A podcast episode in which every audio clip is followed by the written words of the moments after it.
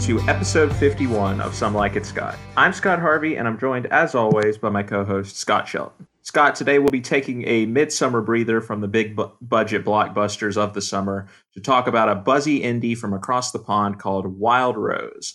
But before we get to that, Scott, how are you doing? I thought you were about to mess with me saying you're taking a midsummer breather since I uh, watched a Midsommar yesterday and uh, like any probably anyone who sees that movie, you need a little bit of a breather after you see it. I was about but, to say you definitely need a breather after that. Yeah. exactly, yeah. But you know, I really thoroughly enjoyed that movie. Can't wait to talk about it on our next month's review roundup. After you did talk about it in uh, our most recent edition, but it's nice. It's a perfect weekend, and for you know, did, did just watch some tennis this morning, so I feel like I'm getting a holistic uh, media content experience, watching movies, watching sports, getting to be outside for a little bit, sometimes doing a little bit of both. Uh, it's it's a good time media media content experience. Wow, that's going to be like the next tag tagline for the next streaming service. I feel like. I mean, I feel like that's pretty much what Disney is trying to go for with all their different platforms between a holistic media content experience. Hey, they have ESPN, ABC, their own franchise stuff, Disney Plus, Hulu. They've got a full media content experience over there. So they do a uh, a big MCE for sure. Um, All right, Scott. Well, without further ado, let's turn our attention uh, to a movie that, while set quite a ways away from us, uh, is about a topic that hits fairly close to home for us Tennesseans country music. In Wild Rose, the new film from director Tom Harper, Jessie Buckley plays a Scottish woman with an all too perfect name of Rose Lynn Harlan. As the film opens, Rose Lynn has just gotten out of jail and returned to her hometown of Glasgow, where her mother, played by Julie Walters, has been caring for Rose Lynn's two young children. Wynonna, and Lyle. Despite her setback in the clink, Rosalind still has her sights set on fulfilling her lifelong dream of moving to Nashville to become a country singer. And it's clear that Rosalind has the voice to make it as a singer, but without the resources to truly pursue her goal, she is forced to take a job cleaning the house of Susanna, a posh housewife played by Sophie Okonedo, who takes a liking to the hard-scrabble Rose and vows to aid her quest for a country music career. Pulled in opposite directions by her family and her musical aspirations, Rose Lynn is soon forced to confront what it is that means the most to her in life and come to terms with the person that she truly wants to be.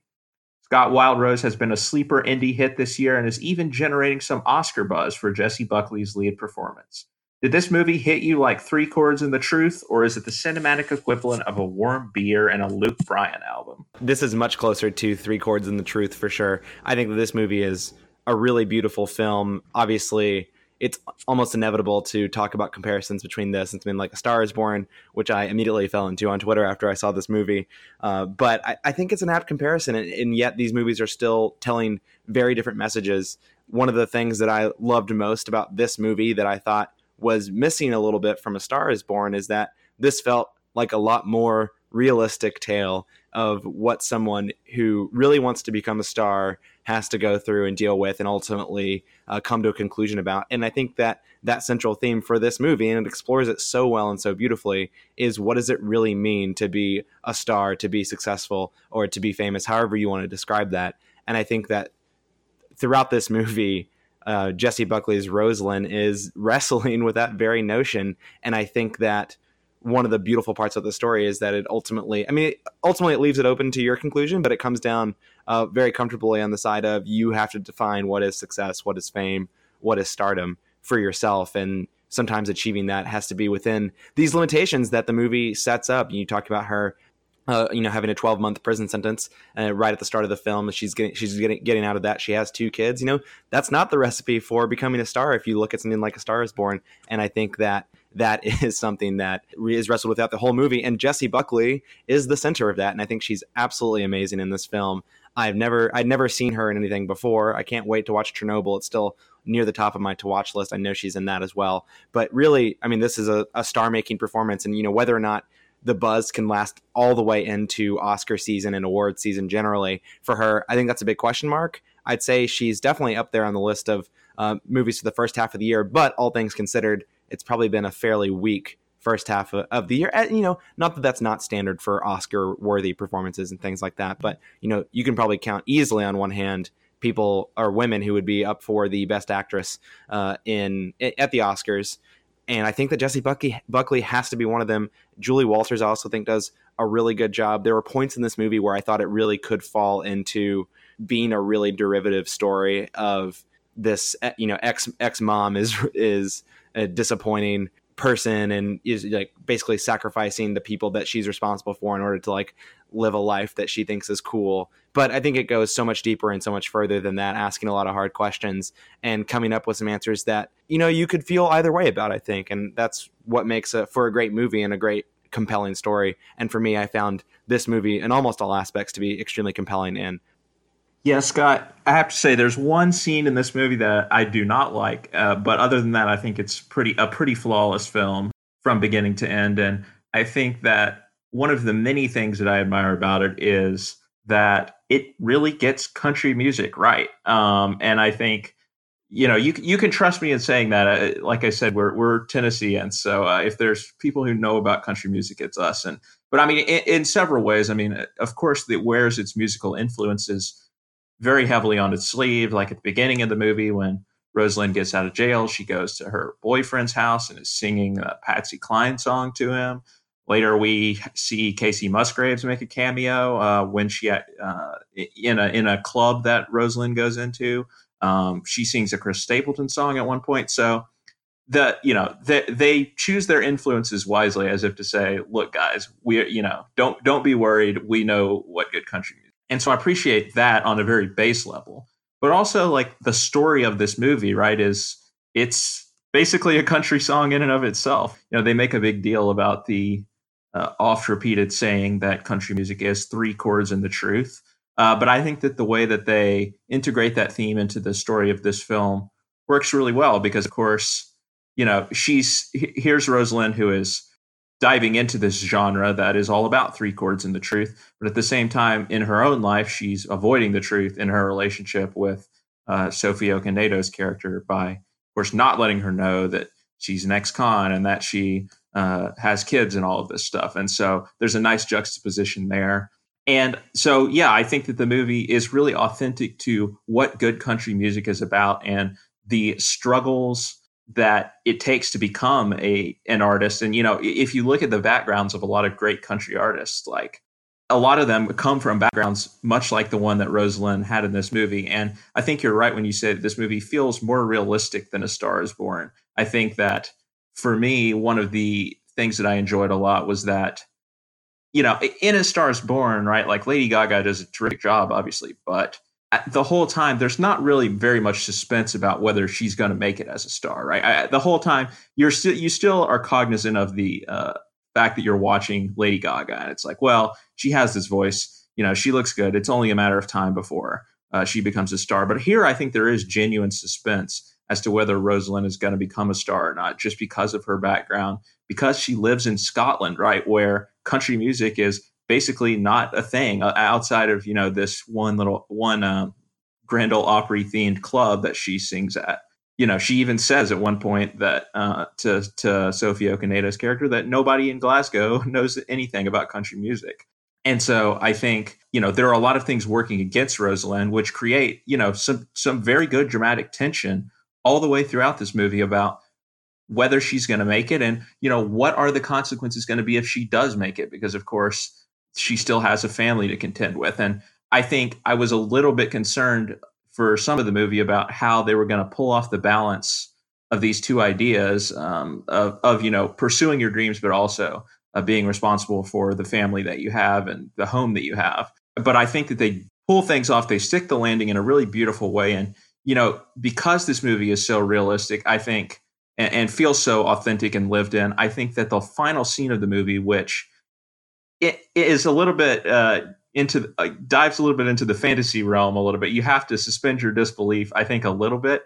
But I think because again, because the movie's so authentic for the running time, it really earns the emotional payoff in that final scene. Uh, and it's just a wonderful payoff and a wonderful song to cap things off. Really, the music throughout is outstanding. It's a mix of covers uh, and original songs. And I think, like Lady Gaga, Jessie Buckley absolutely has one of those voices that uh, makes you sit up straight uh, as soon as she opens her mouth. Um, so yeah, Scott, you know this this is a movie that uh, on paper looked like something that I was going to love, and uh, they really followed through. I think it, you know it's been three years since uh, we've got the last John Carney movie, but I think this really uh, filled the gap in, until we get John Carney's next movie because it, it really feels like we could, it could have been directed by John Carney as well. So this is absolutely one of my favorites of the year.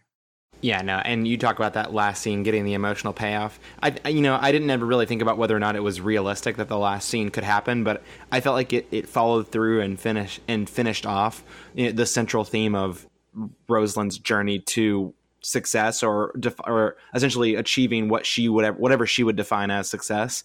You know, but by the end of the movie, that like having that last scene, even if it doesn't maybe doesn't feel as realistic and authentic as the struggle that she goes through for the rest of the movie, I did still tear up in the final scene seeing that happen. And this was a movie where about uh, halfway through, you know, it was almost getting to the point of rolling my eyes after you know bad decision after bad decision, but then there was something that changed and that um, felt really visceral and real. And, and then that final scene, I think, capped it off so well to the point that, you know, I think it, it earned the, the, the tears that it got me to shed. Yeah, I mean it's it's it's a very powerful scene, and like I said, that song Glasgow, which is very much the central song of the movie, um, you know, is a song that I was familiar with. I had been listening to the soundtrack for a while before I saw this movie, um, and you know, when I first saw the performance of the song that Jessie Buckley had on the Colbert uh, the Tonight Show, um, I was like, oh wow, this is a really great song. But I think it takes it to a whole nother level in this movie. Seeing uh, her performing this song in the context of the scene and listening to the lyrics in the context of the scene uh, really add up to something that really is one of the most powerful scenes of the year. Yeah, I agree. And before we do move on to more specifics, just talk a high level about a couple other things really quickly. You know, you you do mention that Jessie Buckley has the voice that makes you sit up straight. I do think that that it, because I compared it favorably to A Star Is Born already, I do want to say that I, I still think A Star Is Born probably is better than this movie for me overall. Like I think that the actual like the musical experience combined with the cinematography of, of that particular film is just so amazing and, and granted it's doing something different especially with that cinematography but it was so sh- that movie in, in, particular amplified i think everything amazing about all the music uh, in its which by itself, you know, standing alone is is amazing and and within its own right, well worth you know well worth going to a movie to see. And I think this movie against a very high bar just fell a little bit short to that. Uh, that being said, I still think, like I said, this movie is doing something slightly different. Uh, maybe I didn't enjoy the music holistically as much as I did for A Star Is Born, but still high bar, and I really did like it. Um, you know, from start to finish. Yeah, I th- I think it is doing something different. Maybe that's why I like it a little bit more, just because you, you, definitely feel a lot differently coming out of this movie than you do coming out of A Star Is Born. And I guess I enjoyed the feeling that I had uh, after this movie a little bit more than I did after A Star Is Born, which is probably understandable. Yeah, I mean, spoilers are up on A Star Is Born, right? Like, I don't think you're supposed to feel good walking out after seeing someone nope. commit suicide and then Lady Gaga cry and yeah. sing a, a, ballad about it. So it, this might be a spoiler, but nobody hangs himself with a belt in Wild Rose, so there is that uh, going forward. You know, I'll even go further for us. No one hangs and no one gets hung at all in this movie with any object. Yeah. It's true. Um, a nice twist for sure. But um, okay, Scott, we've mentioned uh, the the star of this movie, Jessie Buckley, many times uh, so far in our review. Um, you know, she has uh, been in a prominent role a little bit recently uh, with her work on Chernobyl, as you mentioned. But this is really the first starring film role that she had. Um, and you know, I imagine we feel very strongly about this performance, but could you say a little bit more about what it is that makes it so great? Yeah, absolutely. I think that, I mean, first and foremost, I know this isn't just talking about Jessie Buckley, but there's just so much for her to like to do with this character, right? Like we've we've talked, I think, many times over the last couple months where not necessarily major roles, but some of the minor roles, like you're just not given much to do. There's not much, you know, room for you to really like flex your acting muscles with within within a limited like one or two dimensional character, and I think Rosalind is anything but a one or two dimensional character.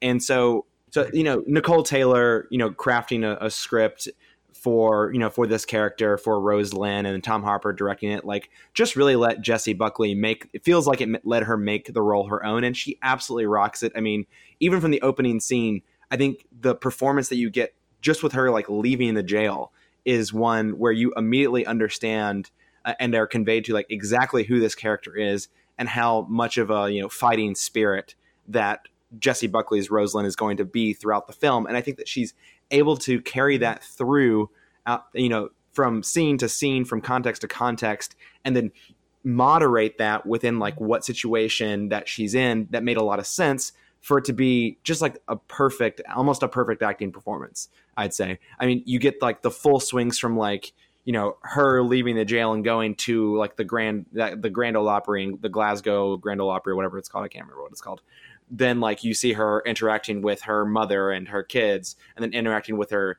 like i don't know boyfriend hookup whatever you want to call him he's not that I thought he was going to be a major character from yeah, the beginning of the film, and then he was he wasn't at all. Uh, and so I just think that she has to carry this movie. And you know, as great as Julie Walters is in terms of a you know career you know actress in this in Hollywood, she's a great supporting role in this in this film. But I think this film lives and dies by Jessie Buckley, and the fact that she's able to deliver those emotionally resonant moments throughout the film, whether it's you know her interactions, like I said, with her kids, and conti- like continuing to have to make a decision around whether or not to disappoint her children uh, or not go after her dream and you see it in that context you see it in the context where she's trying to live this you know second life with sophie okonedo's susanna and that whole household and not necessarily trying to live a double life at first but then when she realized that susanna can actually help her maybe achieve her goal and her of for her musical career and then realizing she's like, all right, I can't risk, you know, the truth about me impeding where I want to be. That whole theme of like and being successful within the route, like within the you know limits and abilities of who you are is just something that she explores so well, and you see that frustration with her circumstances throughout the whole film, and I think that you know she's an explosive personality in this film, and I don't know what Jessie Buckley is life in, like in real life, but she portrays that so convincingly like she's a combustible figure right? Like you you know you she knows always in the back of her mind she is an ex-convict and she has two kids and she can't become the person she wants to be or that society or that she thinks society like would label her to be successful uh, you know having to get to nashville for example becoming like a world famous country music star you know she knows that she can't do that within the life that she's crafted for herself. And that frustration is so palpable through her performance uh, and, and it evolves so well over the course of the film. We won't get into spoilers yet that again i just think it's one of the best performances of the year so far. Yeah i agree. And you know i talked about how i think there's that suspense about whether she's going to make it or not. And i think a lot of that does come from her performance because you know she's making bad decisions. She can't shake the person who she is no matter uh, you know how much she might want to distance herself from certain elements uh, of her of herself and of her personality. But I think that personality is what makes the character so unique. Um, and the fact that you know she is a little bit rough around the edges, and uh, she doesn't dress like a pop star, and she uh, you know ha- is swears a lot and uh, drinks a lot, and so you know she she is she's rough around the edges. She definitely is. A, it's a there's definitely a culture clash when she is in the house of Sophie Okonedo's character. There's that really nice scene of her going around the house, admiring the house when uh, when Susanna leaves one day and drinking out of the liquor cabinet and stuff, which uh, I think tells you a lot. And that you know that's another strong point of the performance. I think she, she does so much in the little things of her performance to tell you about uh, her character, whether it's you know putting the the cowboy boots on over her uh, house arrest anklet, right? Like that tells you so much, just that image right there. And later on, that that scene with her and Susanna, where she first goes to Susanna and talks about her her dream of being a country music singer and how you know she needs certain amount of money uh, to get to um, Nashville, and Susanna's like, well you know, I, I can't help you with the money, though I'm sure that's not what you were asking. And she's like, yes, it was. Uh, and I think that I, I love that line. And it, it, again, it's just a small line that tells you a lot about her character. I think, you know, the, the bluntness of, of her character is, is something that is both a blessing and a curse. Um, and I think, and, you know, the other, another thing she does really right is, of course, in the musical performances, uh, not just her voice, but uh, her, her whole performance and the fact that, um, she really comes alive in these uh, musical scenes when she's performing. No, no matter what's going on in uh, you know her life at the time, the the performances and the music are a, a, total escape from her. Whether it's you know when she's at the Grand Ole Opry singing, or later on when she's in an auditorium. I won't say more than that singing. You know, she she you you see how much music means to her in these scenes, and I think that that's really important because you know you have to care about I, I, you know, I think you're to some extent you're predisposed to care about her family and her being a good mother to her kids, which she really hadn't been up and, up until this point. But I think you have to, in order to make the movie work, there has to be that balance there of you also caring about her, fulfilling her dream of becoming a singer. Um, and I think that Jessie Buckley absolutely sells that um, to the point where you really are torn, uh, much as she in the film herself is torn about uh, what is the correct path for her to take. And so uh, I can't say enough good words about the work that she does here.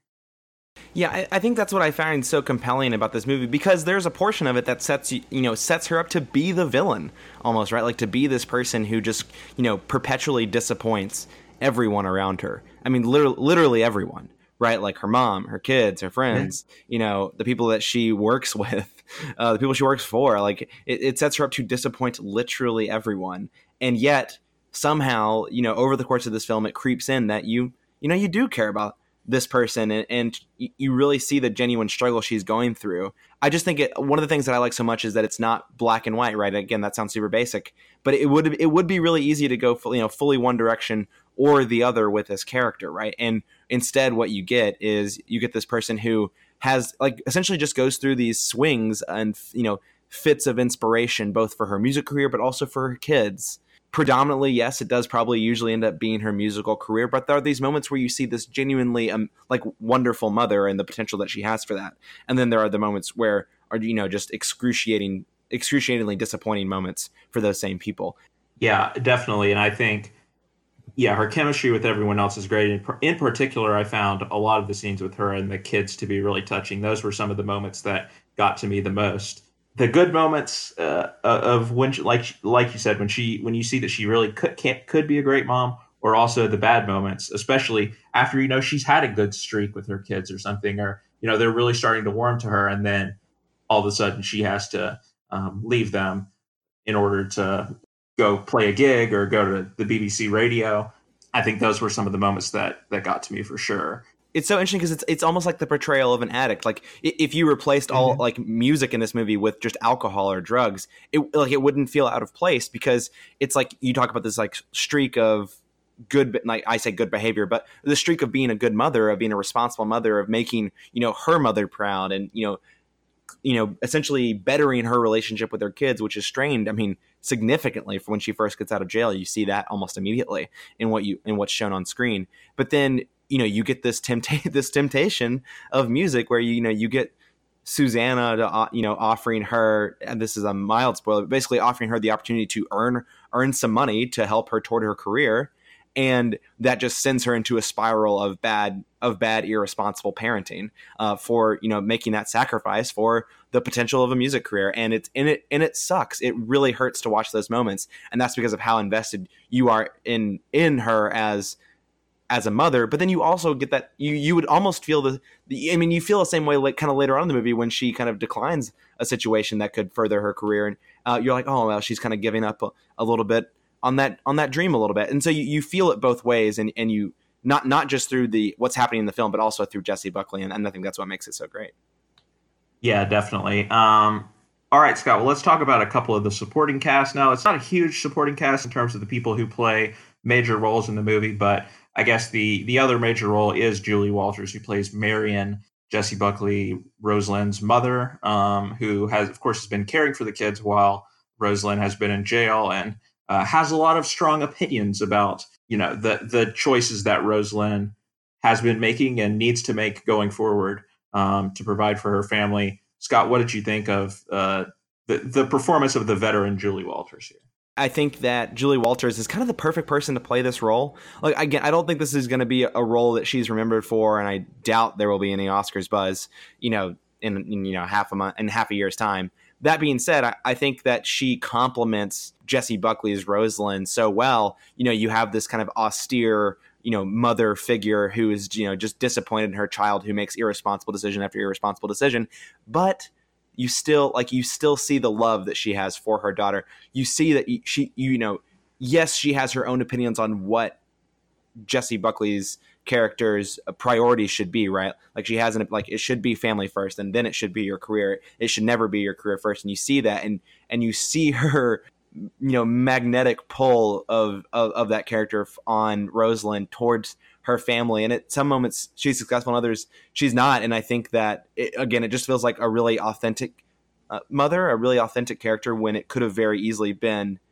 entirely, you know, one way. It could have been entirely like, oh, every time you ever try to do something with your career, I'm disappointed in you, and the only way to make me happy is to be a good mother. And I think that it's it, it is slightly more nuanced than that, but not so nuanced that it then feels weird that her mother is like too encouraging of her to be an irresponsible parent. Uh, and so in that sense, I think that there's the right balance in terms of the character development from a script perspective, but then also Julie Walters playing playing that so authentically with the, with the mother that she creates through her acting. Yeah, I think that you know we've talked about how a lot of the movie is about Rosalind trying to find that balance between her family, but also her you know pursuing her dreams. And I think what's so interesting about this role is that uh, Marion is kind of doing the same thing, right? Um, at the start of the movie, they're clearly on very opposite ends of the spectrum. Um, Marion is like, no, forget about the, your dreams. Like you gotta stay here and care for your family. You haven't done that.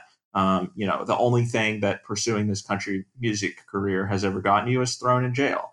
And of course, Rosalind feels the opposite and she wants to dive into the career fully. And I think the movie, to some extent, well, of course, Rosalind is the protagonist. It's kind of about both these characters finding their way to that middle ground to where Jessie Buckley can can have the career that she wants, but also care for her family, but also for Julie Walters that she can encourage her daughter to pursue her dreams like any good parent should, you know, and, and that that uh, that Rosalind can still pursue that dream while um, fulfilling her role as a mother to these children. And um, you know, her her maternal instinct obviously is kicking in, but um, I you know, watching her sort of arc over the course of this movie and coming to terms in the end with the fact that you know her daughter is different from her, right? And uh, it's it's not right to try and force her daughter into this the exact life that maybe she wants her to have or that she herself had when she was uh, Rosalind's age. Um, so yeah, I think this is this was a really great performance, and I, I hadn't seen a lot of people talking about it, so I was surprised about how affected I was by her her role here.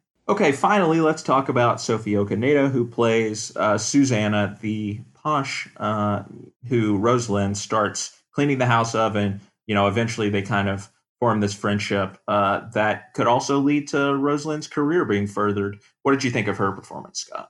Yeah, you know, I thought that this was just I mean, of those three, you know, top performances in the movie, major performances in the movie, this is this is the weakest. It's it's a bit of a you, you get less from the character itself, obviously, because so much of the time and attention is put into Rosalind. You you get only so much from this character, from Susanna, and I think I don't really have that many thoughts on it, to be honest. I think that it made like the character made sense. You know, she's obviously a wealthy person who's interested in Rose. But I think what like probably the most interesting question there is like why she's interested in Rose. Like she like to me the question that I have and I don't have an answer to this and I don't even know if, if the movie offers an answer to this, but like why is she interested in helping Rosalind's career?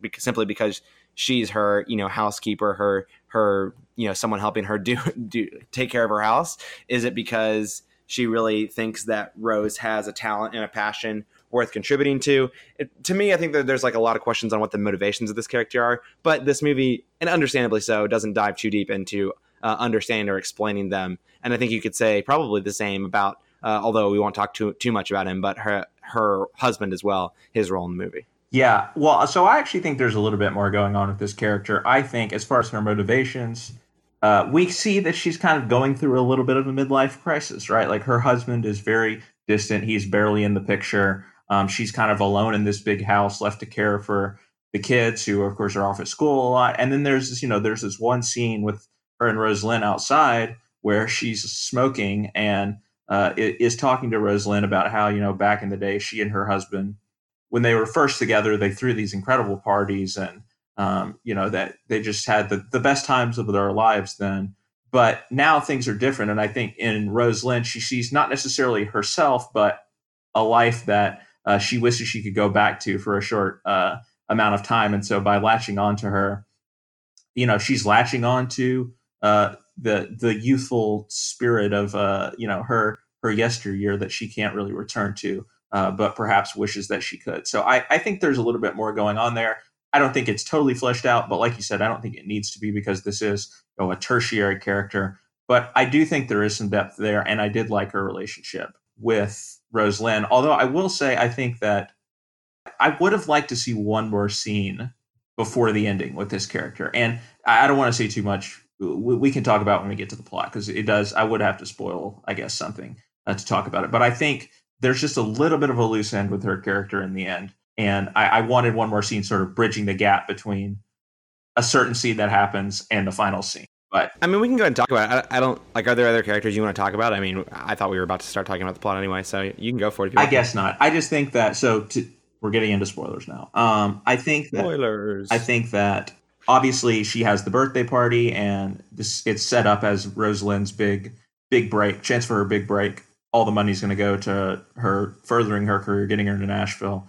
Um, and then Rose Lynn, of course, can't go through with it because uh, she you know can't live in the lie anymore that she's been telling to Susanna. And there's you know there's a scene where she confesses everything and runs away. And then we don't see the character again for the rest of the movie until the very final scene where she's singing um, at the club and you know everyone is there. Susanna and her children are there. And I guess I just wanted something not even necessarily a scene between the two of them. Maybe it was a scene between Susanna and her husband because like you said he does play a role uh, that is a little bit weird in my opinion something to explain how she got to the point where oh she was okay with this right? Like or or even what her feelings were at all about the fact you know that Rose Lynn had been lying to her and the fact that you know she she had to have someone who had been in jail in her house with her children during the day. I just think it, it's kind of left a mystery as to how she feels about it and how she eventually comes around to the point where she is in the club watching Rose Lynn sing and, and enjoying the performance you know, it's it's not a huge complaint, but I would have liked a little bit more follow through since I think they did set up the dynamic really well between the characters. Yeah, you know, I think it's totally an open question about what the circumstances under which you know Sophie and her family are there in you know in that club listening to that performance. Is it that they are back? You know that they you know there was some exchange that's happened obviously between the two scenes that you know makes amends for Rose Lynn just kind of wandering out of the out of the party that she was responsible for playing on and making you know making up there. Or is it maybe they don't get along. Maybe they haven't made up and Rose Lynn just out of a courtesy for everything that she did for the career over the course of the movie inviting her and deciding to bring her kids who you know are vocal about how much they like Rose Lynn over the course of the movie and how much they enjoy her singing. You know, for me uh, there's obviously not an answer to that question. We don't know the mm-hmm. answer. There is a question of, of whether we need to know the answer but I, I think I tend to fall in the in your camp here there probably needed to be a little bit more development or a little bit less from the plot it's like from this particular arc itself right and less in terms of sense of you know i don't know if this is the scene that you were referring to that you said you really didn't like but i really didn't like what they did with the husband given yeah. how open-ended that they left it so if you were talking about the car scene where he drives Rose Lynn back to her place after mm-hmm. a practice or i can't remember exactly what it was she was doing uh, there to be honest but that scene where he stops out of nowhere and just like I know who you are, what you play this gig, make my wife happy, but then you're done and you can't come back and work or do anything with my family or be around my kids again. It just seemed so out of nowhere, un- unfleshed out after the fact too. That uh, I'm I'm definitely in the same camp as you if that's what you were referring to. Yeah, it's weird for a couple reasons. I think because first of all, his character is not set up in any way, right? That it really not set up in any way at all not only a way that would make this scene believable, but it's just it's, he's not really a factor in the movie. And so this scene really comes out of left field. And then it's kind of like rendered unnecessary by what happens afterwards, because I think if the idea was that, oh, you know, this is kind of a guilt tripping Rose Lynn. This is going to be the thing which motivates her to finally tell Susanna about how she's been lying to her. I don't think that that really happens because the next scene, or you know, what happens next is, of course, that Lyle has to go to the hospital, and there's this whole conflict because Rose Lynn might miss the birthday party, might miss her chance because she's at the hospital, and there's you know some very believable dramatic tension that comes up because you know I'm thinking the whole time, oh, you know, she's going to have to tell Susanna why she's late, well, you know, and then that's going to lead to the discussion about the kids and all of that. So I think you get that tension that arises just naturally, even without this scene. And then when she does tell Susanna, like, I don't know, I just don't feel like that scene with the husband really had anything to do with why she told Susanna ultimately. And it was just so, it just was kind of unnecessary and weird. you know, because the character hadn't been set up in any particular way. But it's a small qualm again. Yeah, it's a small qualm, but I mean, as I think I can't remember. I think maybe it was David Ehrlich who recently said this: the better a movie is, the more there, the more there are yeah. the small things to quibble about, and maybe this is one of those things. But that being said, this is I, I'd probably categorize this as somewhere in the middle. This isn't that little of a thing in my book. This relationship with Susanna and that family is a critical part of of Rose Lynn's development over the course of the film, and there is some portion of that that feels undercooked, but it's not a big it's not a big deal either. So I think I fall somewhere in the middle. Yeah, I, I think that's true. I think because the rest of the movie is such such a high and they get so much right, it makes it seem more insignificant than maybe it actually is. But sure, um, clearly, clearly the movie was great and successful without this being fully baked. That being said, yeah. I still think it could have been better. But that's most movies. So there you go. Yes, very true. Um, but to focus on the positive again, to circle back around to that ending, I think you know, I talked up top about how I think it's fantasy. I think I, maybe wish fulfillment would have been the, the best way to describe it because I think it is a little a little bit of wish fulfillment here to you know get us a scene where we've skipped ahead a year and now she's obviously had some measure of success. You know, she's packed out this club that she's playing at. She has this great song that she's written, and everybody's there. Her family's there. Uh, Susanna and her kids are there. Um, and you know everything is great. But like I said, I think the movie earns it. And like I, I said earlier, I was worried about the how they were gonna strike the right note at the end of balancing the the family obligations and the the dream. You know, her following her dreams. Um, and you know how how are they going to do justice to both of those ideas? And I think they do it perfectly. Uh, and you know this scene establishes that. I really like what they did with her trip to Nashville, um, and the fact that uh, you know, she she gets a great moment. She to ex- experience Nashville and and to perform to sing while she's on the tour of the Ryman Auditorium. But it feels right that she feels wrong about this um, because you know we get a couple moments like the the lady at the the bar where Kacey Musgraves is performing tells her like you know everybody here is trying to sing you know you're you're not the only one you know it, it's it's tough it's a struggle. And then after she's even after she sings at the ryman the a guy comes outside and tells her you know yo you'd be surprised how many people try to do that.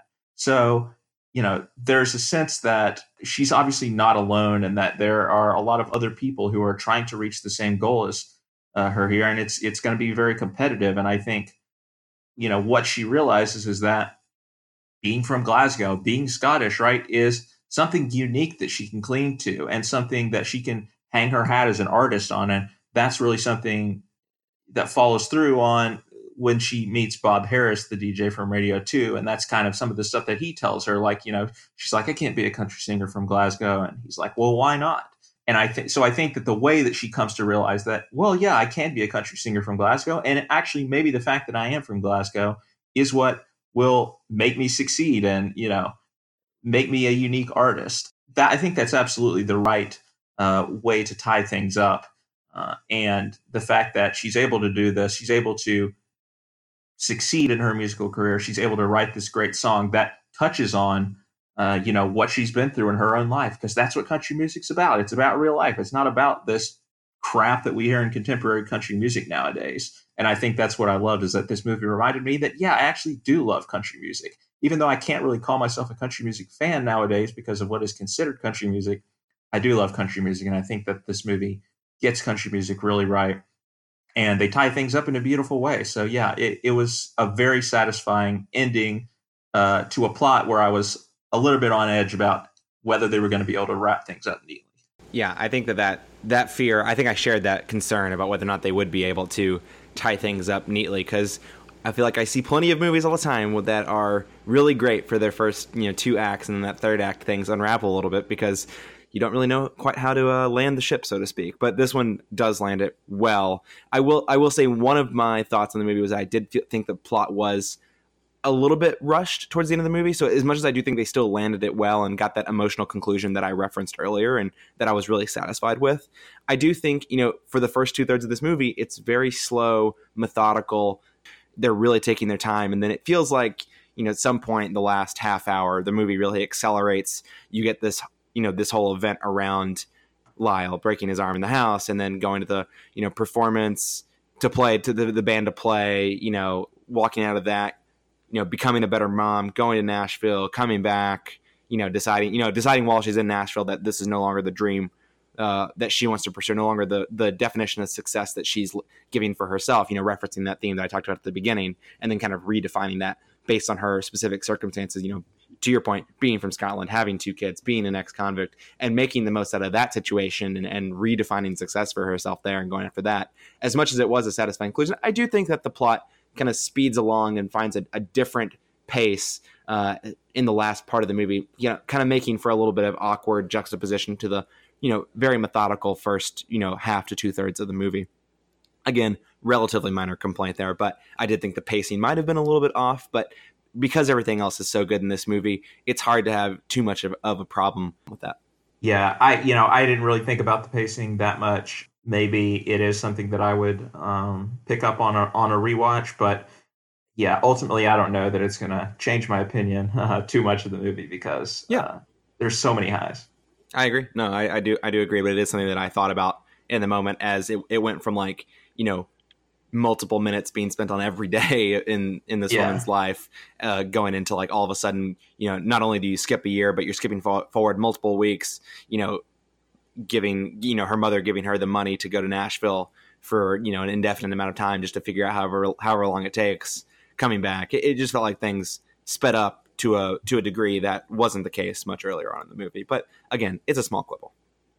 Yeah, I think that that's that's uh, probably accurate. Um, okay, Scott, I think we can uh, move into the wrap up phase now for Wild Rose. Yep. Um, what was your favorite scene or moment from this movie? You know, for me, I talked about at the beginning, there was some concern. You talked about as well, just some concern how they were going to wrap the movie up. And it's undeniable to me that that final scene in the club, her singing Glasgow, I mean, that that was the moment the moment of the film for me. It's the part that made me tear up. Just hearing her, how you know beautiful of a voice she has to start with, but singing that particular song. I mean, part of the whole film leading up to that is that what, what was keeping her from being a star is that she, you know, even hear it referenced in The Stars Born*. She just didn't have anything to say, right? Like she was a great singer, she could sing other people's songs, and she had the voice, but she just didn't have something to say, and she needed something to say to become famous. We don't really see that aspect of the development of her over the course of the film. That's going to be at some point in that one year fast forward phase that we get before, before from coming back from Nashville to performing in that club. But she found she found something to say, and it was about the fact that she was from Scotland uh, and what that means to her from a country music perspective. And it was just a beautiful conclusion of the film. And I, I can't pick any scene except that one. Yeah, I think that that is the standout for me. But um, you know, for the sake of being different, I will say I love the way that uh, Susanna's kids discover that Rose Lynn is a great singer, um, which is that she's vacuuming the house um, and just absolutely jamming out to the country music that she's listening to, singing "I'm Moving On," um, and practically using the the vacuum as a prop. Uh, and you know, she doesn't realize for a while that Susanna's kids have come in and that they're standing there watching her uh, and I I thought that, that was a uh, a lighter moment in the movie that worked really well. Rightfully so. All right, let's put a score on it, Scott. What would you give Wild Rose out of ten? 8.9 I, I there's a solid chunk of movies that are occupying my 3 to 5 spot so far in the year that I think they're all pretty interchangeable. I think right now this is landing at my number 4 and it's it's very it's a very worthy uh, contender there you know, like I said, 8.9, it's a great score. It's one of my favorite movies of the year. And honestly, you know, if I had to recommend, you know, two or three movies that everyone should see from the first half of 2019, I think I'd pro- this would probably be one of them. Yeah, it would definitely be one for me. And I think that while this movie, I don't like it as much as Midsommar um, in terms of, you know, my list or anything. You know, at the end of the day, in the years going forward, when we're talking about movies that I'm going to rewatch the most from 2019, this may end up being the one just because you know for, for obvious reasons it, it probably has a higher rewatch value than Midsommar does. But I think it's a wonderful movie. Like I said, almost flawless. A couple of minor things, uh, and so I'm coming out a little bit higher than nine point six. Really enjoyed it. Yeah, no, it, it's a thoroughly enjoyable movie. I mean, you talked about like the movies that are the rewatchable value. I just looked at my actual my Letterboxd list, and it is number five right now. But if I had to recommend three movies from you know up to this point in the year so far for everyone to see, it'd be this movie, Booksmart, and Midsommar because of course Toy Story 4 and you know Endgame, John Wick 3, all amazing movies, all big blockbusters and have plenty of coverage. Uh, you know, if, if if I had to recommend some smaller movies, this would easily be on the list. Yeah, definitely. And I think even though it is an indie, much like John Carney's films, it has a very, uh, you know, it has mass appeal on its mind. And I think that um, I can't imagine people, anyone who goes to see this movie is not to love it or be, uh, you know, emotionally moved by what goes on in this movie because wh- while it may be an indie, while you may not have heard of anyone who's in the movie, uh, you know, it, it feels like it feels like once, you know, it feels like a Carney movie or or something that really has resonated with a lot of people. So uh, I hope that people will seek it out. Absolutely. All right, Scott. Well, that should do it for our review of Wild Rose. When we come back, we have a lot of uh, big news to get to, and also that new Mulan trailer uh, to discuss. Uh, we'll get to all that right after the break. Ain't no yellow brick road running through Glasgow. But I found one that's stronger than stone.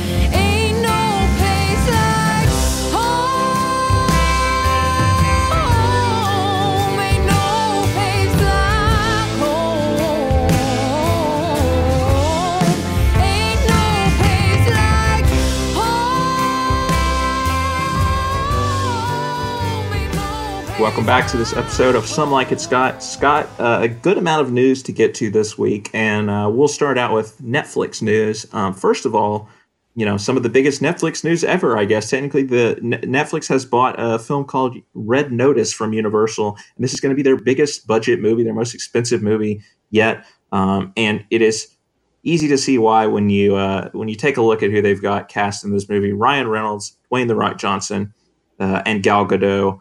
Um, I think this is going to be an action, their action thriller type uh, movie, and they're, they're hoping to make a franchise out of this. Uh, they paid, I think, what were you saying, over a hundred million dollars for this?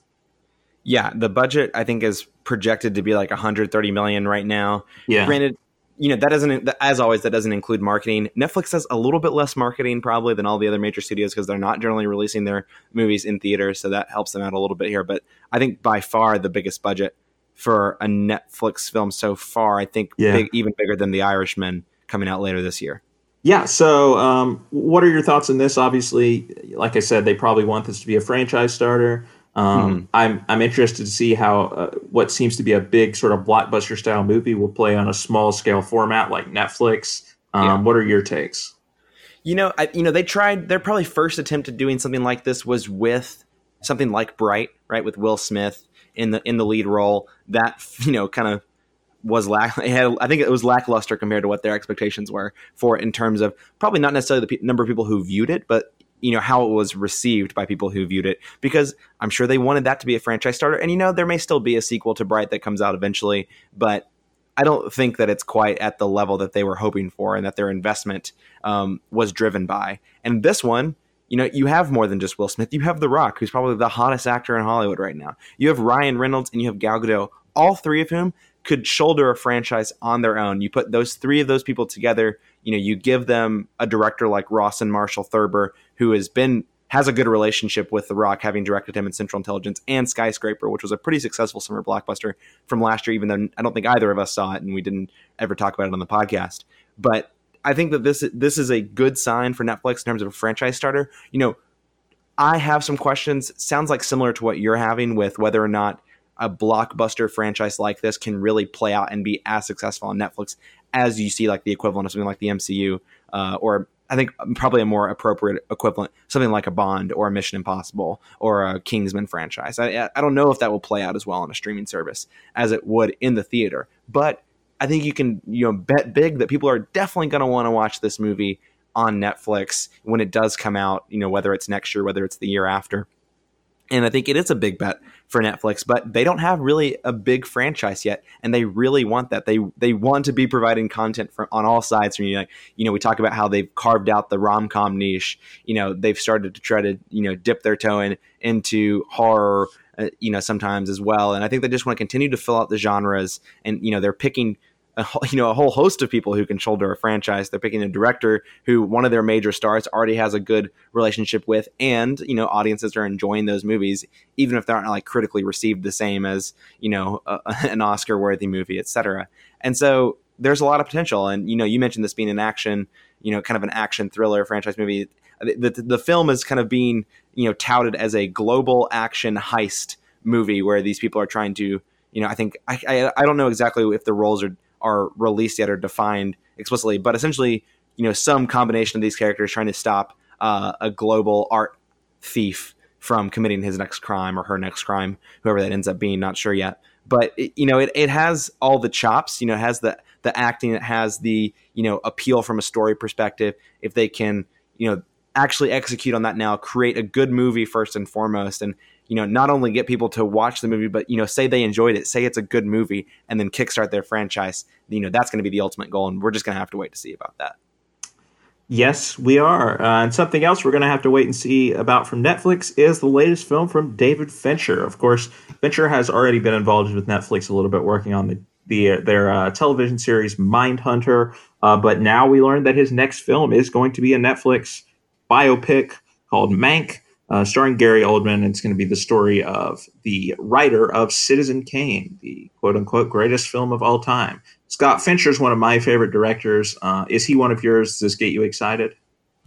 You know, I, don't know if I have the ability to say he's one of my favorite directors. I just don't think I've seen enough of his stuff. But when you know, whenever I see something that says you know David Fincher directing, it grabs my attention because I do like him. I do enjoy the movies that I've seen by him. I enjoy the things that he's created that I've watched. Right, I haven't seen Mindhunter, but having seen enough of other David Fincher projects to know that what we're going to get is something definitely worth watching. I don't know. I'm, I'm sorry if I missed this when you were saying it, but the fact that this is also going to be black and white, I think that this is mm-hmm. you know genre content coming from Netflix, and uh, you know we just talked about how they're trying to fill out different genres.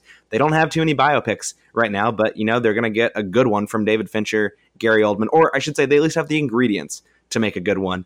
And so again, just trying to further establish themselves across you know a wide breadth of of genres of, of content of of people looking for different kinds of things from their service as you know competition heats up in this streaming space, which we're going to talk about a, a little bit later on today in the news section. Yeah, no, I'm really interested to see what Fincher can do with this. Obviously, this is going to be his first movie since Gone Girl, which was all the way back in 2015.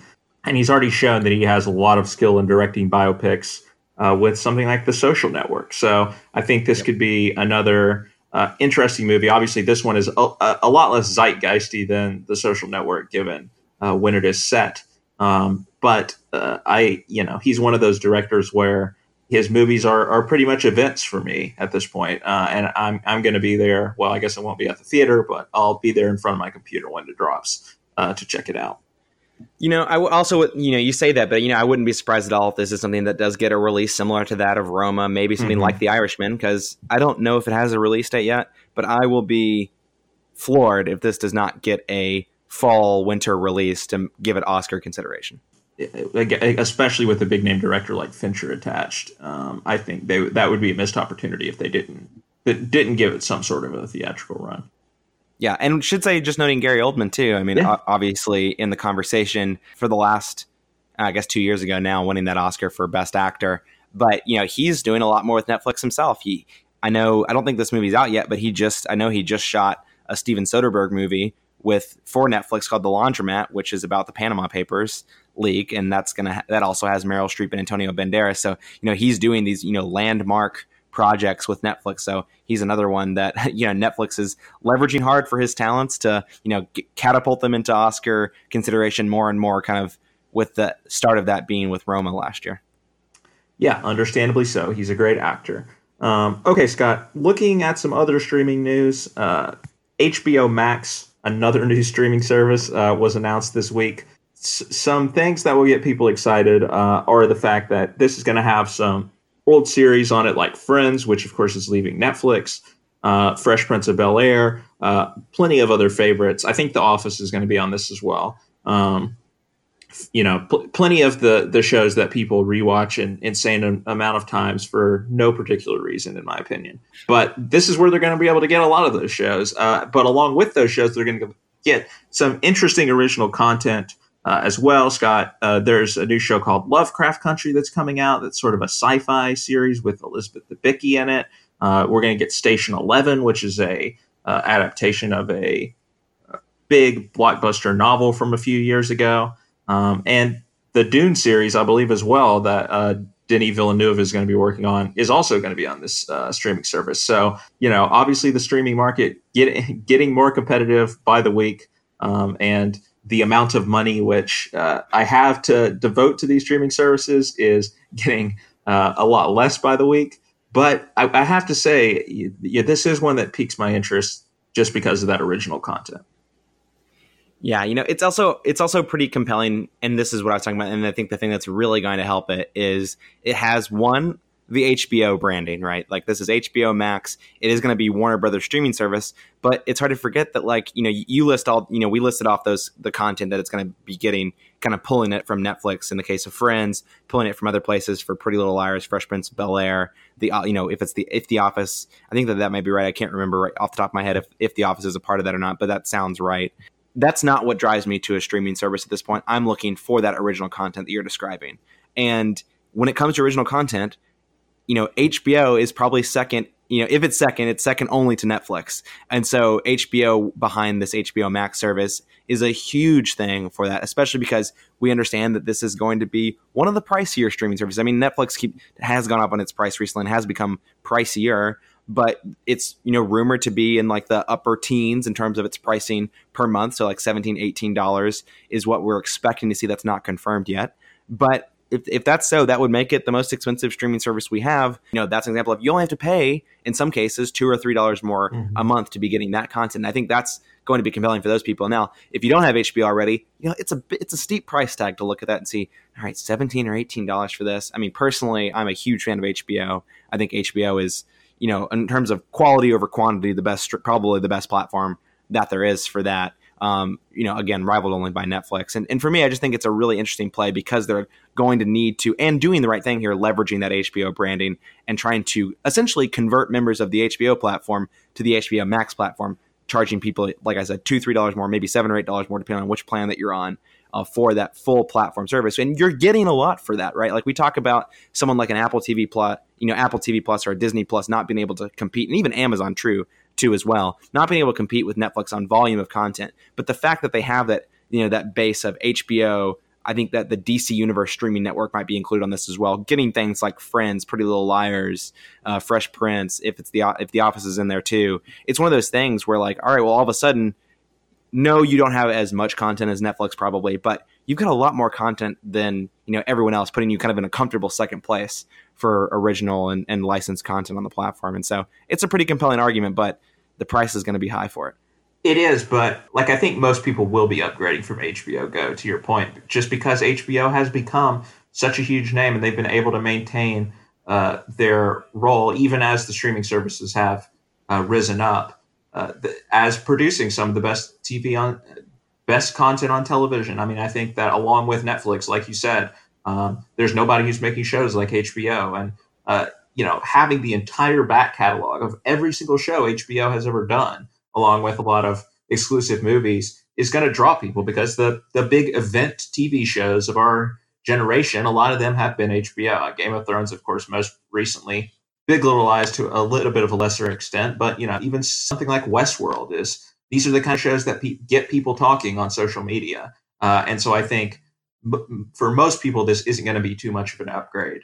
And like you said, when you throw in that uh, other original content, yeah, I'm definitely intrigued. by this. It's it's interesting, right? We'll we'll see. I'm not. I don't think I'm as convinced as you are about the upgrade and about the, you know, the getting the people onto that platform. There, there will definitely be people who will, but I'm just maybe not convinced that everyone will be will be mm-hmm. upgrading mm-hmm. to that because you know if you have HBO Go, that's only ten dollars a month. Like that's uh, you're essentially buying a new streaming service at that point. You know, seven or eight dollars a month. That's going to be more than the cost of Disney Plus, is our understanding. So you know, it, it, that is significant. If you're on HBO now, it seems much more straightforward. You're you know you're paying two or three dollars to upgrade, so that's a little bit less of a yeah. difference. But you know, eh, to your point about event event TV shows and event content, I think that's absolutely right. And I think that's because HBO is one of the few streaming platforms at this point. I mean, technically they're not a streaming platform, I guess, but like HBO is a network that also has a strong streaming presence is one of the only uh, places that still serializes the release of their major TV shows, right? Like I would, you know, I would argue that Stranger Things would be more, as much as it is an event content or event release. You know, there are people talking about it. It's not the same when it's dropped all at the same time yeah. and not dropped one episode per week you know building up the hype giving people something to talk about you know every week for 10 weeks you know whatever however many episodes a given season of a certain show might be but for me that thing that's what drives the conversation around HBO's content because they you know they have decided to stay true to you know the history of of tv shows and release them one episodes per week still and not dropping them all at the same time like netflix and so in some ways netflix hurts themselves by doing that relative to hbo and hbo builds a lot of hype for a lot of their shows you know great shows, by the way. It's not just the fact that they're releasing them one episode a week is what gets people talking about them. They're fantastic content, but they're doing themselves a favor by maintaining their relevancy through, you know, and they're being helped by that, I think. Yeah, I think that's a good point that they've basically captured like the feeling of how how watching television was in like the golden age of TV of like everyone is sitting watching the same show at the same time uh, every every night, you know, and you talk about it uh, around the water cooler the next day. Like I think that they've managed to translate that to the uh, streaming era by, you know, like you said, not just serializing the release of the shows, but like by saying, okay, we're dropping the new episode of Game of Thrones at 9 p.m., right? And everyone watches along, like right after it drops and is tweeting along and everything. So you get that sort of community um, aspect of everyone is watching the same show at the same time. But you're streaming it, right? You're watching it on your computer. And so I think they've done that really well. I agree. I personally actually wish that Netflix would do. Not, they don't. Have, I mean, obviously not every show like that, but I wish they would do some of their event shows like that because I think yeah. it only helps the content itself. But you know, they're clearly being successful. They don't need to listen to me. All right. Speaking of other streaming services, Scott Quibi. This is the streaming service from uh, Jeffrey Katzenberg, who was the former chairman of Disney, is getting some new content announcements as well um, this week. Uh, I guess the the standouts here include some sort of remake of The Fugitive, which I, am really struggling after reading about this to see how how it is related to The Fugitive, other than in name only. Uh, but it is going to be called The Fugitive, I believe. A Peter Farrelly comedy series, and I guess maybe one of the most intriguing is a superhero series from Doug Liman. Um, Scott, you know, we just talked about the the market for streaming services. Here's another one. Here's some new original content for it. What's what's your temperature on this one? Yeah, I also realized that you know Qu- Quibi has been something that we've been that's kind of been in the background of a lot of our conversations for a long time on the podcast, but I don't think we've actually ever specifically talked about it. And so, just to give our listeners who may be less familiar a little bit of background, this you know you talked about this being from Jeffrey Katzenberger, former uh, Disney chair or see I forget exactly the title that he had over there. But you know, this is coming and there's a ton of investors, a lot of different companies are getting behind this. But the the hook for this is that this is not just another streaming platform. This is a short form uh, content streaming service. So like be, so like they are attacking something that's much more bite sized. Like my understanding, even like shorter than 20 minutes episodes. The idea is that like you can pull out your phone in in like you know uh, some free time that you have and watch an episode of something. And so this is really trying to attack a part of the market and a type of consumer that's very different than something like a netflix like a disney plus like an you know like an hbo go like a hulu. Like it, they're they're hitting or, or at least marketing a very different use case for a streaming service. And like that, it's coming. So when we make all these announcements, like these are not, you know, major TV show, long, like long form TV show releases. When you talk about a, something being made over here, you're talking about like five to 10 to 15 minute episodes at the longest, is my understanding. And so really something different coming from this platform. And, you know, again, we talk about whether or not something can be additive and complementary to to other streaming services out there, right? You know, this feels something like if you had to make different buckets. You might have Netflix for your your volume original content, your Disney Plus for your I guess like very specific um, licensed licensed original Disney uh, et, et, cetera content. But then you might have Quibi for something like okay, you know what, I've got 15 minutes to or 10 minutes to burn right now. You know, I'll pay five dollars a month because that's what the, that's what it's going to cost. Um, I think that's with ads, eight dollars without it or for you know ad free experience. Uh, and that's going to be something that's much more bite size much more digestible. And you know there's been a lot of talk kind of outside of our podcast i should say like in in other, when the, in these conversations about platforms like like quibi where you're trying to get people who are used to watching instagram stories right? Like granted mm-hmm. that's like the you know the, the far end of the spectrum on terms of you know bite sized content right? When you're looking at 10 15 20 second videos. But it's trying to tap into that part of the market more so than your Netflix that's producing, you know, 40 minutes to an hour long episodes most of the time. And so I think from that sense, this is a really interesting uh, offering in the market. And, you know, it seems like this past week we got about 20 different content announcements. There's so many coming out. It's super interesting. I think that it might be one of those things where I, you know, this is launching in April of next year, I think. So it's not mm-hmm. that far off. And I think it's interesting enough that I might, you know, wait a couple months get some more content on the platform, try it out for a month or two, see if this like really bite-sized content is appealing and compelling to me and see what other people are saying as well. And if I like it, I will stick with it because again, I do find this is the type of service that is additive to a lot of other services that you're getting because you're getting completely different types of content. You're getting very like a very concentrated niche type of content in terms of like you're getting these you know five ten minute episodes of things that might stream into a longer series or whatever it might be we don't know but i think from that sense it's doing something that no other streaming service is doing. It's doing something very different uh, and it will be interesting to see if it's successful. But clearly people in hollywood people in the business side of hollywood especially think that this is going to be a very compelling offering based on the, amount of, of funding and backing and ad advertisement revenue that they've already started to generate on this platform. Yeah, and I wonder if this could almost do like for the for the original TV market, like what podcasts almost do, sort of for for for the audio market, and the fact that you know people listen to podcasts to get their news, people listen to podcasts for sports, they listen to podcasts for basically whatever they want. Uh, you know, it's replaced things like reading the newspaper or even scrolling through Twitter. And I wonder if something like this can fulfill people who want to watch TV, want to you know be in the loop. Uh, you know, like like people who watch like the people who watch Game of Thrones and talk about Game of Thrones. Obviously, you know, TV is big nowadays, but simply do not have the time to commit to watching something like a Game of Thrones or Big Little Lies, uh, because obviously time commitment is a huge, huge thing when you're talking about TV. Because you you know th- there's a certain uh, window in which you have to watch it before it really just doesn't become relevant any, uh, anymore. And so I wonder if this is going to be sort of an outlet for people like that. Yeah, it's going to be really interesting because you know I was just reading I was reading an article about earlier today because I knew we were going to talk about it. And one thing that I didn't mention that I meant to mention is that this is going to be designed exclusively for mobile devices again. So like not something that's like you know designed for you know specifically for mobile but like exclusively for mobile like you will not be able to watch this yeah. on your tv unless you of course you cast it maybe from your smartphone to your tv that's one way to do it but like there's not going to be an app on your apple tv to stream this content is our understanding and i think that's super interesting and just to follow up with something because i was just doing a little bit of googling here uh, the the quote from katzenberg is that the quibi quibi video series are designed to essentially be two hour series is in like seven to ten minute like chapters uh, so short, bite-sized chapters that play gotcha. out what what essentially you know equate to a, a full-length movie. As interesting as this is, the, the reason why I'm hesitant to like fully commit to this and be you know say that I'm definitely going to be there on day one, see what it's like, because honestly, I don't know if I want to consume you know TV in seven to ten minute chunks. You know, I you know I don't know how much I've talked about this on the podcast podcast, but I know it comes up you know not infrequently just uh, offside the, outside the podcast that you know I'm someone who really doesn't like starting and pausing movies in the middle and like watching the rest the next day. I'm I'm very anti that form of um, media consumption, and so it'll be interesting to see how I feel about this these seven to ten minute chapters or episodes of, of, a, of a video series when I prefer to consume my media in kind of a longer form.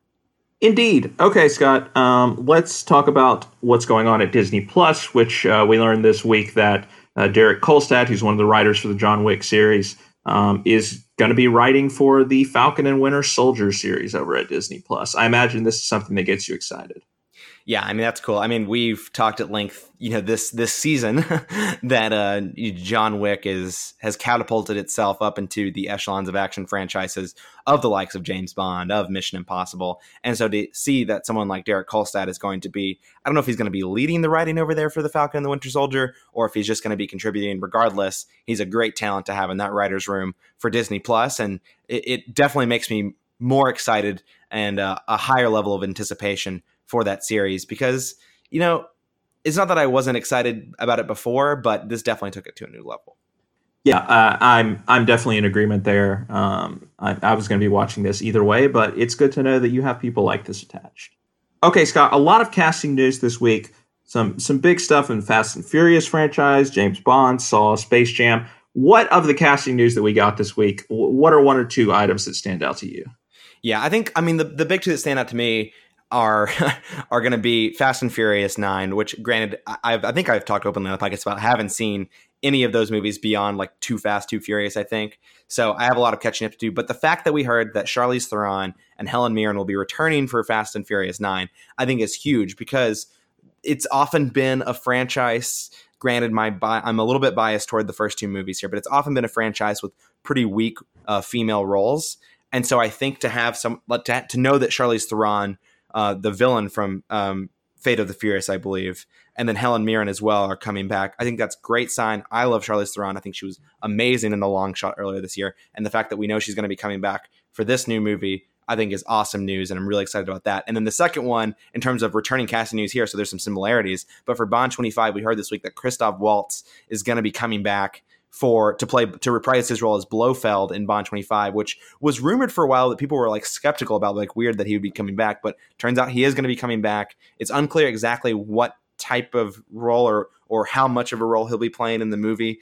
We've heard it kind of compared to I don't know if this is just musings or if actual rumor, but we I've heard that it's being kind of compared to something like a Hannibal Lecter kind of role, you know, getting you know being brought in sort of as a consult but I wonder if that then is a, is a you know a bridge to his role expanding and becoming you know returning as the big bad of the movie. And I, I don't know which I prefer. I think I might have just preferred them to like kind of scrap Blofeld altogether based on kind of the way they they played it in Spectre to uh, middling results. I think it's fair to say.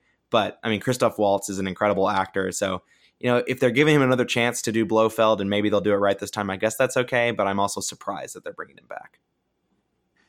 Yeah, with respect to the Fast and the Furious news, I think, you know, you mentioned that they've had some issues with female characters in the past, and that makes me wonder too whether Vanessa Kirby is going to be an addition as well. We know she's going to be in Hobbs and Shaw playing uh, Shaw's sister. Um, and so you wonder if maybe we'll see her in this new entry as well, uh, depending on what happens in Hobbs and Shaw. But yeah, I think a good casting either way to keep the two of uh, these uh, very very accomplished actresses around. Scott, one other um, casting item, which I'll highlight.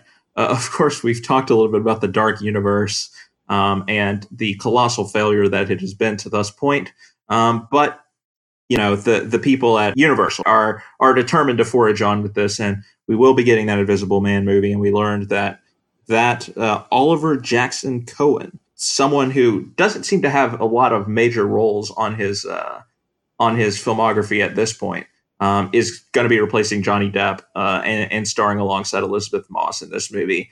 Interesting casting, like I said, because he doesn't have a lot of major roles. Um, it, you know, I, I, guess he could go down two ways of maybe this was uh, the only person they could e- they could get at this point um, with with uh, where this uh, universe has gone, or maybe you know they just saw something in him that uh, you know really embodied this character that they weren't uh, expecting, and maybe this could be a real breakthrough for him that's probably an optimistic way of looking at it, but you know, it, it's still still interesting to see that they are they're forging on with this.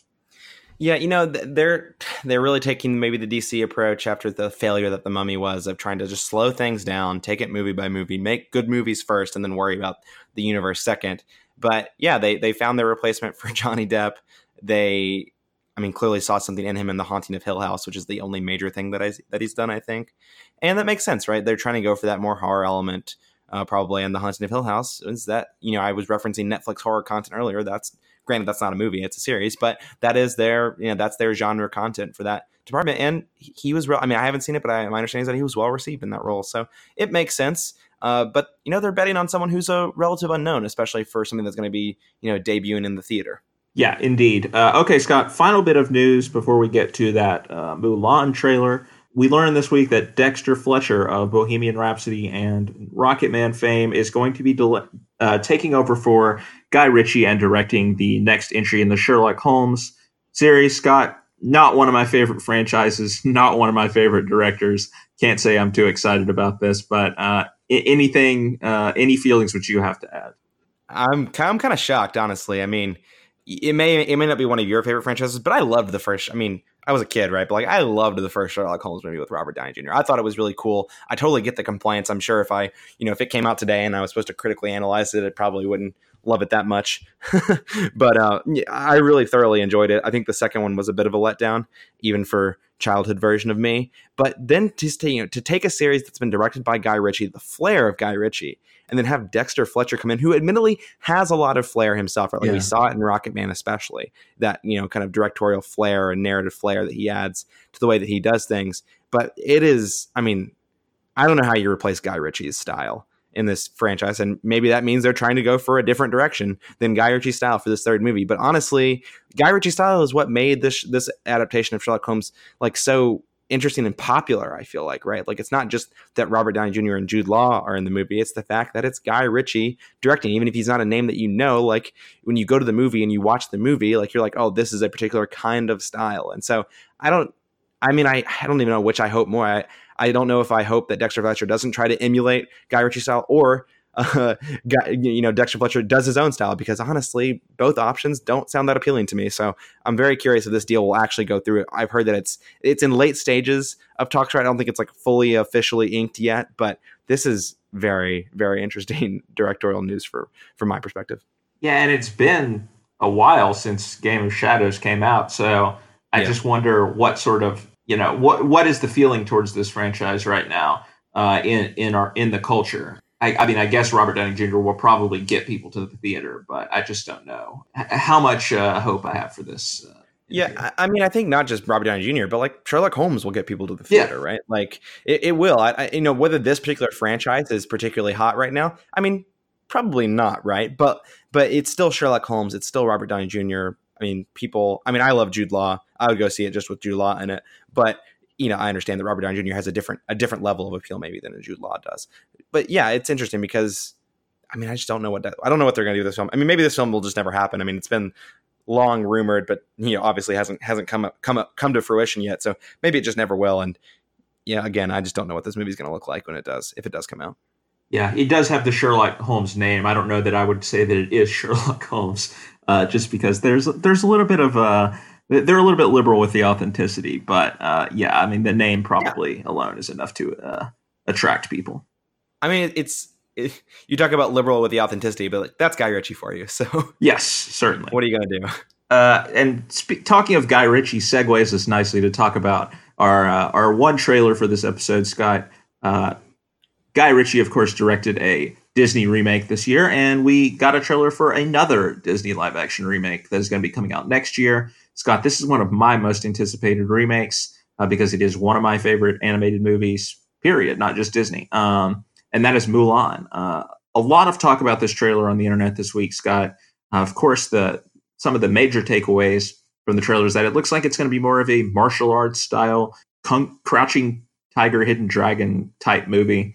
And there, at least, you know, we heard the rumors about this, and it, it appears to be confirmed from the first trailer that we will not be having any songs, any of the songs from the original movie in this movie, and also Mushu, of course, the uh, dragon sidekick to Mulan, who was voiced by Eddie Murphy, also not going to be uh, a character in what appears to be a, a, much more serious take on the Mulan story. Um, what are your thoughts on this, Scott?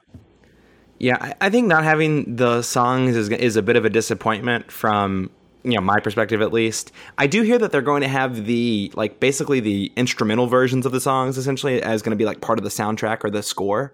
So i think that's like an interesting way to integrate that and you obviously will be able to sing along in your head as you hear the music if that is the case which i think is interesting. But they're definitely doing i mean scott it, I know that I know what you're going to say in, in a second because we've talked about it off air, but I'm just going to say for all the people who are asking them asking Disney to do something different with these live action remakes, they're doing something different with this live action remake. They're not going to have songs and they're not going to have Mushu, and they're going to make this a very serious, uh, what appears to be like a very serious drama oriented tale of you know a woman disguising herself as a man fighting in war and you know essentially saving her country, right? And I think that if you if you just put it on the screen without a title and you laid that out, people be like, oh, that reminds me of Mulan, um, and that's because it's a, a, really interesting, good story, compelling story, Scott. And we'll see if they do make, do make some narrative changes. Obviously, we'll have to wait to see about that. But for me, it's interesting. I'm not super, super excited about this yet uh, because this really was only just a teaser for what's to come. But right, not having the music is going to be different. And will the other changes that they make uh, and the narrative of the story justify taking out what what for many will be probably their favorite parts of Mulan? I understand, like, and this, I, I have been a little bit uh, annoyed by the criticism of people like, oh, you're y'all are such hypocrites, right? You say you want different Disney remakes, but then we get a, something different, and um, and you know you're complaining. But I just don't know how, if this is how true this is going to be the spirit of Mulan without without the songs, without Mushu, without you know a lot of what made the original so special. And I mean, yes, we want them to do something different, but not at the expense of uh, you know eschewing everything that we loved about the original movie. And I'm not saying that everything is going to be gone, but I just wonder, um, you know, how faithful this is going to be to the original because, you know, it, it's definitely taking on a different tone. Yeah, I mean, I, I, just don't know how much like politics plays a role in this because I think the original Mulan is a really great like feminist tale and one of the most progressive Disney movies um, to come out of that animated movie era. So I don't know if they're trying to make an even more sort of take charge heroine with this Mulan, like we saw with with what they did with Jasmine and Aladdin, which I thought they did a fine job with Jasmine here. But if I mean, I just don't know if that's going into it at all. But if it is, I just don't feel like they really need that. Uh, I don't think I don't think we need Mulan being this like somber warrior because well, the, that, the cynical take on it, the cynical take on it is that what they're doing is a design just to make sure they get the movie to actually show in China. Mm, interesting. Yeah, I mean, I, I don't know about that. Uh, I, I I don't know that I know enough to comment about that. But like, I, well, because the, the original Mulan didn't, they wouldn't show it in China. Yeah. Um. But so so, what are they thinking about this new one that is going to make them show it in China? No, I, I don't know, but I assume all the decision making they're making around this movie is just to make sure they can make, you know, a couple hundred million dollars in China. But uh, that, again, well, that's, that's a super cynical perspective on it. Yeah, if that is true, that obviously frustrates me more because that just validates the idea that this is a cash grab. But I don't know. I have a lot of thoughts on this, but I it, it's still very early, and I don't uh, I don't want to overreact before mm-hmm. seeing more, and of course before seeing the movie.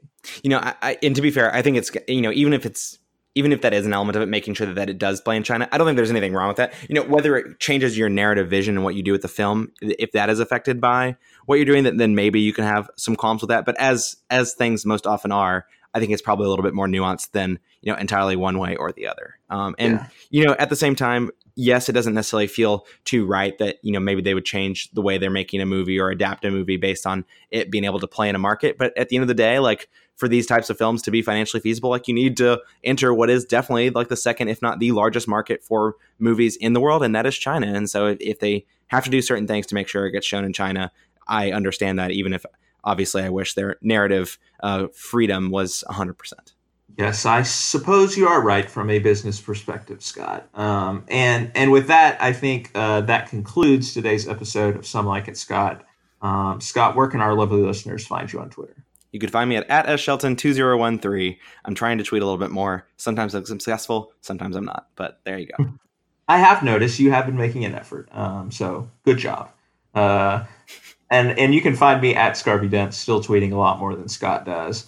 Um, if you enjoyed this episode and you'd like to support our podcast, please don't forget about our Patreon page, patreon.com slash mediaplugpods. Uh, there you can support all of our great content uh, and support us as we continue to grow our listener base. Uh, but if you choose not to support us on Patreon, uh, that is okay too. We would still love it if you uh, rated, reviewed, subscribed, do all the things here on Apple Podcasts that you do. Um, and we hope you will be uh, you, we hope you will be back for our next episode on which we will be reviewing another Disney live action remake. This time it's Jon Favreau's version of The Lion King. But until then, I'm Scott Harvey for Scott Shelton. We'll see you next time you can definitely count on that one being authentic to the original. See you guys. Country girl,